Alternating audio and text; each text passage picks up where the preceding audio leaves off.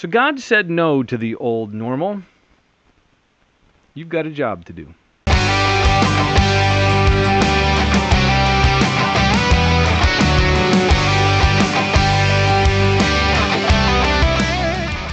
Hey everybody, want to welcome you back to Mike Check. My name is Mike Westendorf. I am the host of this video podcast that takes a look at Christianity and culture, applying a biblical worldview to our everyday life. That's what we're about. Again, my name is Mike Westendorf. I'm the host of this little show, and I'm excited to be able to kind of finish up at least this round of And God Said No that we've been doing. Over the last three episodes, we've talked about the idea of wanting to have life return to normal. And that God is saying no. He's just consistently, every time we think that there's going to be a break in something, something else delays the opportunity to get back to normal. I mean, the sports seasons are reminding us that everything is out of whack, you know. Nothing feels quite right about things. School, what do we do with that? Are we going to have to close down? I mean, all of these things, it's dragging on and it's driving people crazy. 2020 is like the worst start to a decade ever, and yet for many of us, we're still here. And while there is a threat that we have to be aware of, and that there is turmoil in our world, it's an election year, we've got all kinds of angst and anxiety. He is just stirring up the world, and he's stirring up our culture, and he's stirring up our hearts. And I believe that God doesn't want us to go back to that old normal, that there's a lot of junk that's here that he's helping us see. And certainly that's been here for me. And so the last three episodes we've been taking a look. The first one was the idea of higher authority, that God wants to be the highest authority. How many things have I put in front of God? The second week was the idea of submission, being humble enough to really see other people and step into living that way. And last one that we took a look at was God is calling us to get rid of our idols. They are messing up our ability to get rest and the ability to find peace, because we're always pursuing something more instead of Him, which is the greatest something we could have. Today, what I want to talk about, and this is really more specifically to all of us who say, I'm a Christian, I'm a Jesus follower, I want to go to heaven one day, you know, I believe that Jesus is the Savior of the world, that He died for my sins. If you're in that camp, I'm talking to us today, and especially for all of us who work in the church, because I think that there's something here that God is reminding all of us about. And I've struggled with this for a little while now that I'm full-time in ministry. And God is just opening up my eyes. And so I'm going to give you the big idea right up front, that God said no to returning to normal because all too often I think we forgot about God's mission, really, and our commission. That God wants to remind us of His mission, and that He has called us into His co-mission, the Great Commission, and He means it. And He means it even if it makes us uncomfortable. And I think that God is, especially for church people, is really applying some pressure to say, get outside your comfort zone. I have people who are dying to hear my word, and they're falling and tripping over all of the other idols, and it's only in the gospel that you're ever going to find the healing. And I need my Christians, I need the Jesus followers, I need the disciples to be willing to go out with courage, knowing that we could lose things that we would like to keep. And God is saying, remember my mission? My mission's an eternal one. Oh, and by the way, the moment that I worked faith in your heart, and as you keep coming alive every day, you wake up and you're like, yep, Jesus loves me, this I know. He said, great, now make sure that you go to tell somebody else about this. That's your co-mission. So where does this come from? So the big idea, I'm going to give you a real simple one that I think a lot of people will remember. And even if you wouldn't consider yourself a Christian today, but maybe you were part of a church at one point, and you would remember the Lord's Prayer, a prayer that Jesus taught us to pray. Something that we can oftentimes just go through the motions of and not really think about what it's talking about. But man, I teach 7th grade catechism, and every time we come to that unit, the Lord's Prayer unit, I love what God is actually telling us, to teaching us to pray. And here comes the big idea for today. God's reminding us of His mission, and He says it in this. This is Matthew chapter 6, verse 10. Your kingdom come, your will be done, on earth as it is in heaven. Okay, so what is God talking about here? Your kingdom come. God wants the gospel to come, His eternal kingdom, if you will. He wants eternity to come for all people that will see them in heaven. The Bible talks repeatedly in a number of different places that He wants all people to come to a saving knowledge in faith, to have the knowledge of the gospel, the truth that Jesus Christ came, died for our sins, rose to life, and then gave His life to us. If you don't understand what that means, man, drop a comment in here or just message me. I'd love to tell you it, and I have lots of friends who would love to be able to just share the genuine truth about what the gospel means. That you don't have to earn salvation, that God has already done it for us. He's really just whispering into our hearts, wake up, wake up. I'm the one who's done this for you. I forgive. I bring you to life. That's what God wants for everybody. And then when you pray, your kingdom come, that's what you're saying. You're saying two things. Lord, I want all of those who say that they believe in you. I want all of those who are trusting in you as their Savior. I want all of those people to hold on, to not let go. I want them to die when they die physically. I don't want them to die eternally and spiritually. So I want you to keep them close to you. Keep them in faith.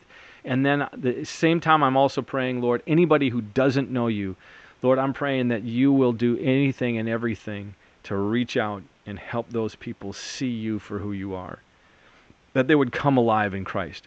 Your kingdom come. That's what I want. And when you pray your will be done, you also are kind of adding something to it as well. That's His will, that all people would be saved. We're also asking to crush the plans and the works of our enemy.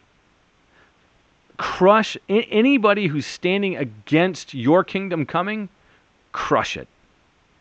And here is a kicker.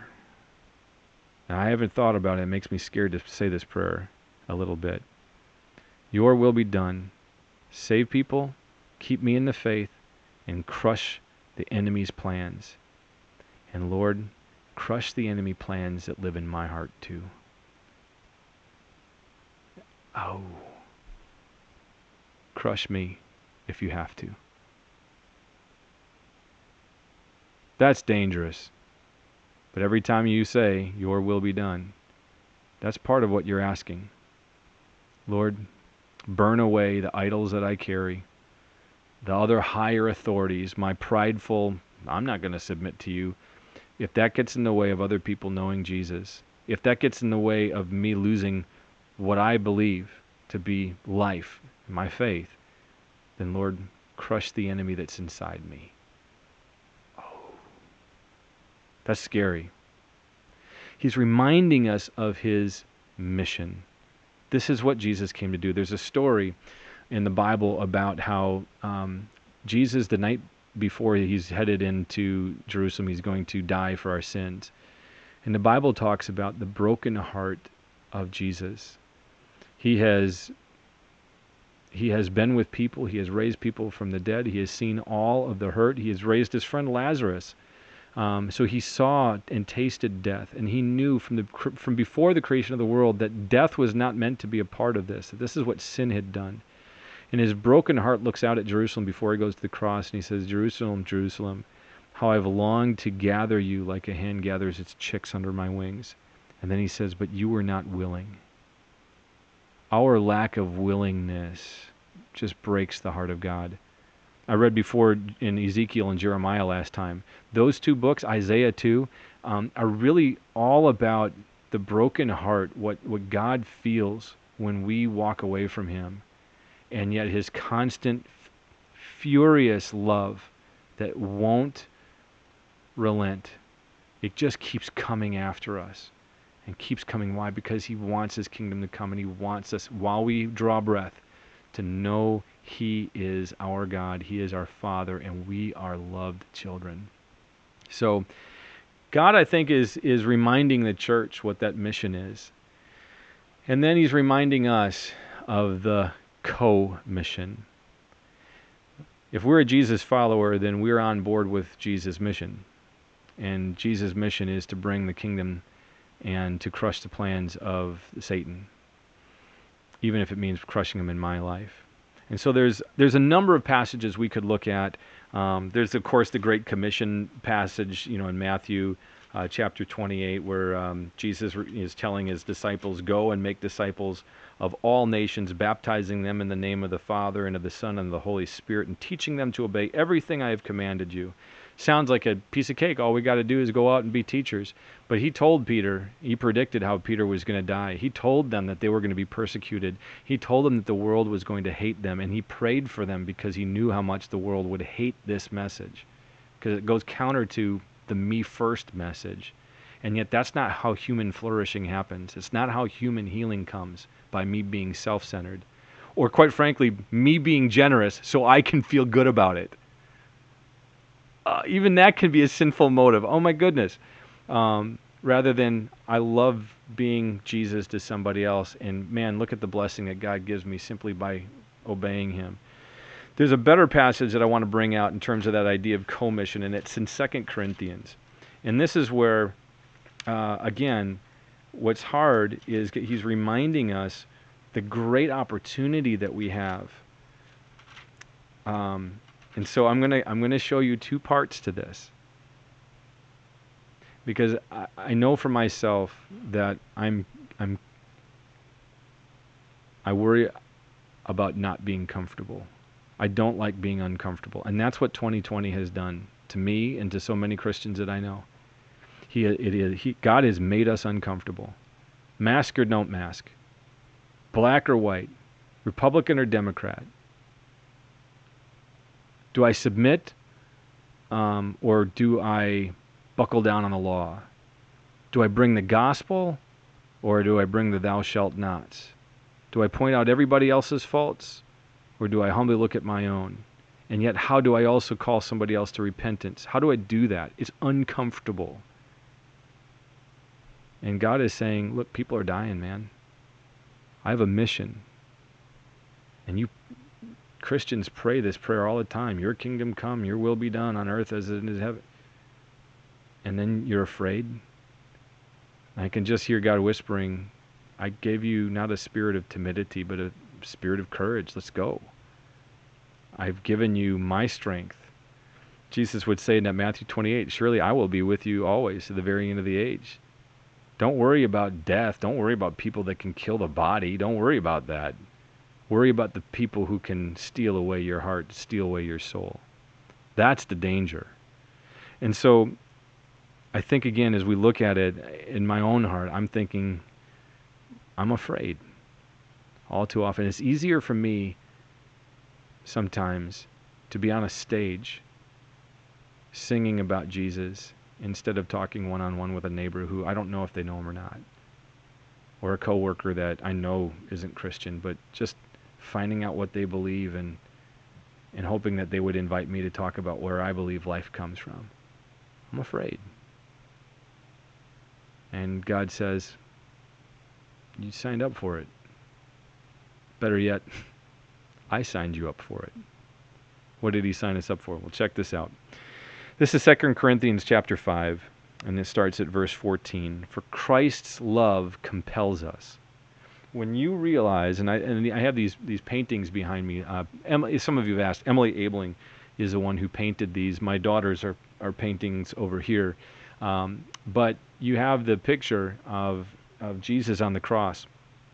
When I realize that I'm the one who should be the lamb who was slain. I'm the one whose sins deserve that. Yet Jesus is the one who actually took it for me.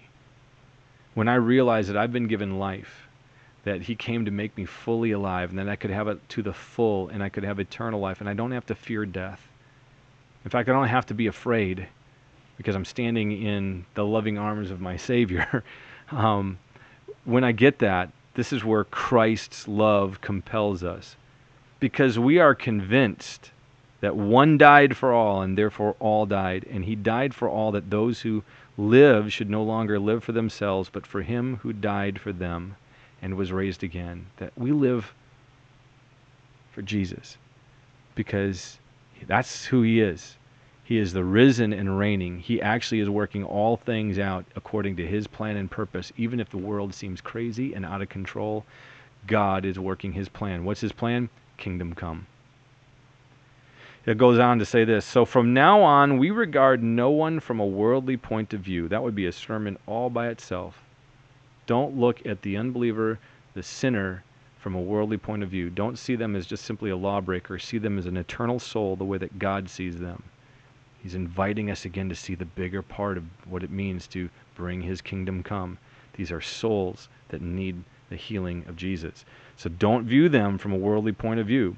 Though we once regarded Christ in this way, he's just one of those things, we do so no longer. Therefore, if anyone is in Christ, he is a new creation. The old is gone, the new has come.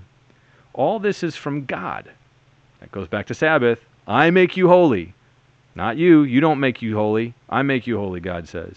All this is from God, who reconciled us to himself through Christ and gave us the ministry of reconciliation.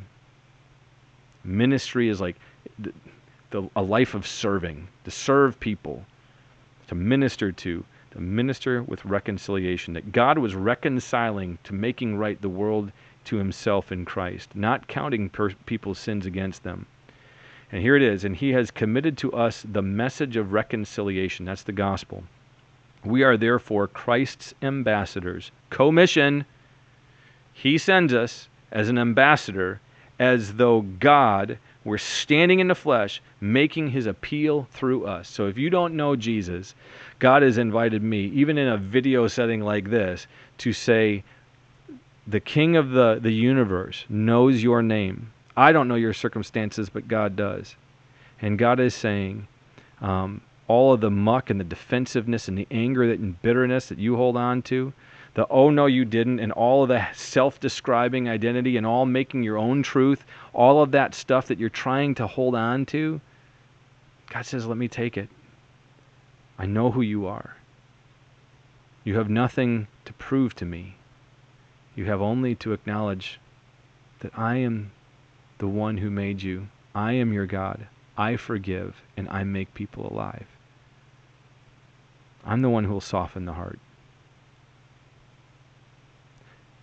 God gave me that opportunity, the ministry of reconciliation, to share with you. And if you're a Christian, you know all of this already. Who do you know that needs to be reminded of that? Whose faith is weak that needs to be brought up?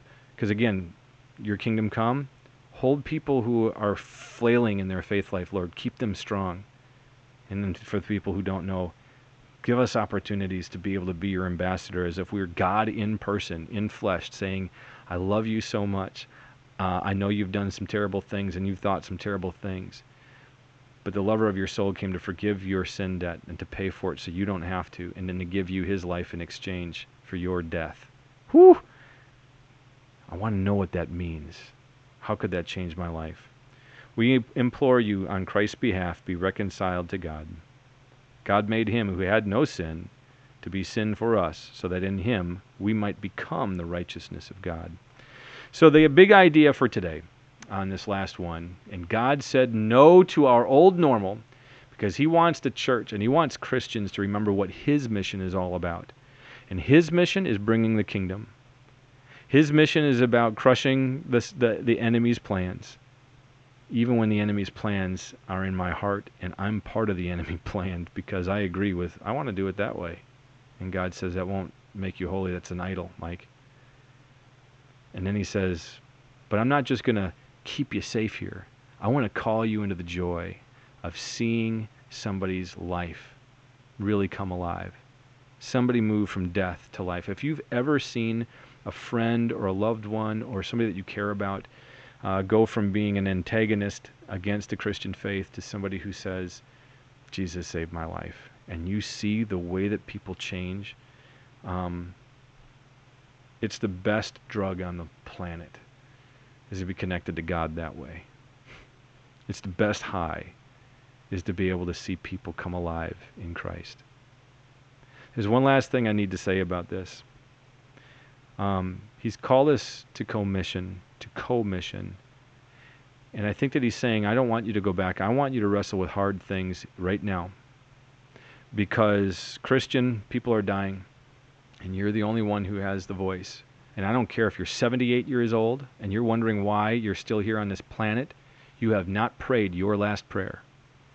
And if God has taken away gifts and abilities that you once had, he will open up new windows of opportunity if we would ask him to help us see it, and surround us by people who help us remember to hold on to these things and to pray and bring that mighty power of prayer back into our lives.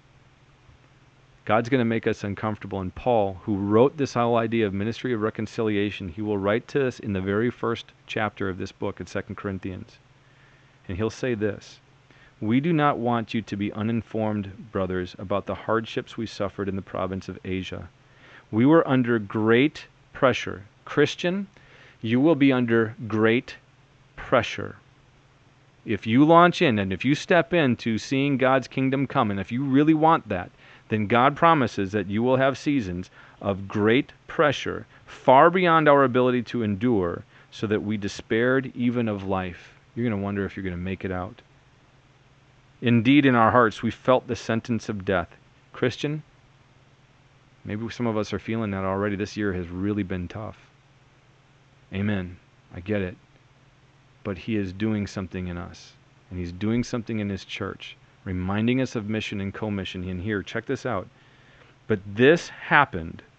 All of this pressure and all of this despairing that they felt. But this happened that we might not rely on ourselves, but on God who raises the dead. He has delivered us from such a deadly peril, and he will deliver us. On him we have set our hope that he will continue to deliver us as you help us by your prayers. Why? Because then there will be a story of God's faithfulness. There will be something to celebrate. Then many will give thanks and praise on our behalf for the gracious favor granted us in answer to the prayers of many. Friends, as we wrap this up, God said no. Because he wants his church and his Christians and his people to get back into what he is after, his mission of saving lives and keeping those entrusted to his care and in his keep. And then to remind us that we've been called to co-mission as ambassadors. And yes, it's going to be hard, and there's going to be hard moments. And you're going to want to be surrounded by church people who are going to be praying with you. And I'm not just saying religious thing, but I'm talking about the church, the family of believers, praying together for the same things that God is asking for. Deliverance of souls so that they would have an eternity with him. So, hope that these have been helpful. I've got a fun one next time. For our next Mike Check, I'm going to be interviewing Luke Thompson, who wrote the book, Your Life Has Meaning. You're going to not want to miss that one. But I hope that these mic checks have been helpful so far. And God said no. He wants to be our greatest, highest authority, our greatest authority. He wants us to remember what submission is. He's reteaching us as he stirs up these murky waters of 2020. He wants us to remember that's what the Sabbath means. Get rid of your idols. God's the one who makes you holy. God's the one who gifts you. Take a break and focus on that. Trust him even as you take time off to be able to give you what you need, maybe not what you want. And then lastly, God said no to fixing 2020 for us because he wants his people and his church to remember his mission. And Christian, he wants us to remember the commission, to find joy in being a minister of reconciliation so that more people would know what it means to be loved by God. My name is Mike Westendorf. This is Mike Check. Here are some resources that you guys can check out. I hope that they will be helpful to you on some level. Until next time, thanks for being with me, and we will check in again. See ya.